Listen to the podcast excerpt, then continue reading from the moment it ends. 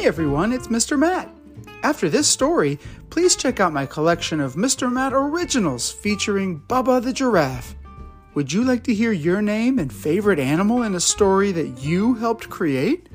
People from around the world send ideas for adventures for Bubba to go on and even get characters named after them. You can find my original stories all the way at the top of my channel. Enjoy!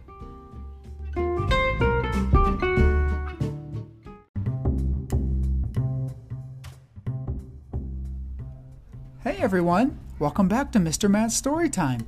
Today we're going to be reading a book called The Circus Ship by Chris Van Dusen. The Circus Ship came highly recommended by our friend Gianna. Hi Gianna! Let's jump right in. 5 miles off the coast of Maine and slightly overdue, a circus ship was steaming south in fog as thick as stew. On board were 15 animals who traveled to and fro. The next day, it was Boston for another circus show. The captain, Mr. Carrington, was honest and sincere. He thought that they should drop the hook and wait for things to clear. But Mr. Payne, the circus boss, was terribly demanding. He stomped up to the helm where Captain Carrigan was standing and screamed, "Don't stop! Keep going! I've got a show to do! Just let me get down to Boston town tomorrow, sir, by 2!" Then came a crash, an awful bash. Things flew into the air. The ship had smashed into a ledge that no one knew was there. The shattered ship began to tip and sank without a sound. The splashing, thrashing animals swam round and round and round. The captain said to Mr. Payne, "Pray tell, what shall we do? We can't just leave them here to drown. We've got to save them too." "The animals?" yelled Mr. Payne. "Why, sir, what are you, daft? It's me you should be rescue.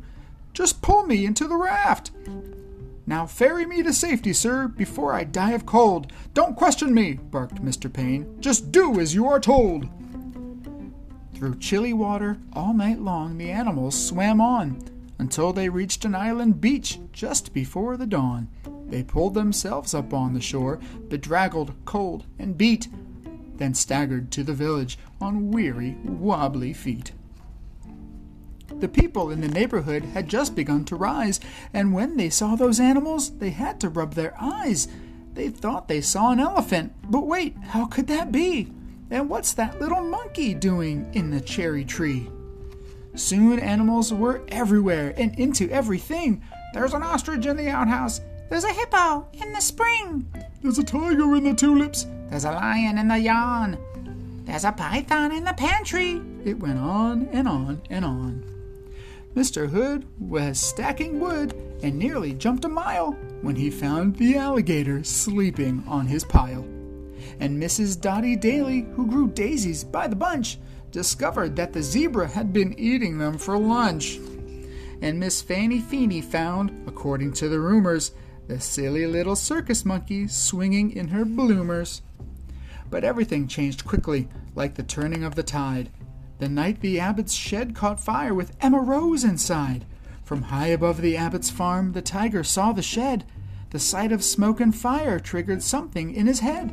He jumped through flames 1,000 times back in his circus days, so he ran past all the people, and he leapt into the blaze. Then everybody panicked, "Help, help, what can we do?" When from the raging fire something big burst into view. It was the most amazing sight, and everybody froze when they saw the tiger saving little Emma Rose. The tiger's risky rescue changed everybody's mind. The animals weren't bothersome. The animals were kind, and so they lived together. Side by side, they got along. It didn't seem like anything could possibly go wrong. Then Little Red, the messenger, came running with the word. Apparently, a circus ship had sunk from what he'd heard. "The animals are from that boat. They swam in from the bay. The greedy owner wants them back. He'll be here any day." So the people called a meeting, and they quickly hatched a plan.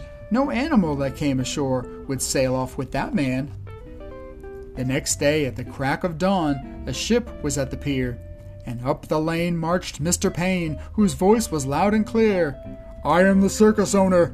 My ship sank in the murk. I've come to find my animals and put them back to work."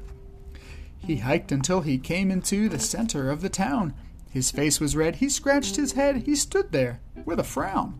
Mr. Payne looked high and low, but still he couldn't see the 15 circus animals of his menagerie. He ran around the alleyways, he searched the village square, he even checked a chicken coop. His animals weren't there. Mr. Payne was tuckered out, his heavy chest was heaving. Then Little Red stepped up and said, "I think your boat is leaving." He ran off in a fit of rage, his ship was leaving sight, and so he jumped into a rowboat and he rowed with all his might. And from that day, they like to say, their lives were free of pain.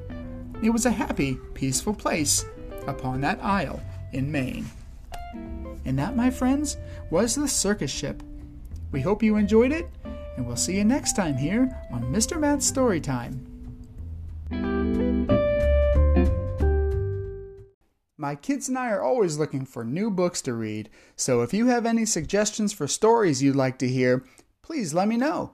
You can send me a voice message on Anchor, or you can send me a message at mrmattstorytime@gmail.com with your name, age, and what story you'd like to hear. Looking forward to hearing from you. Bye!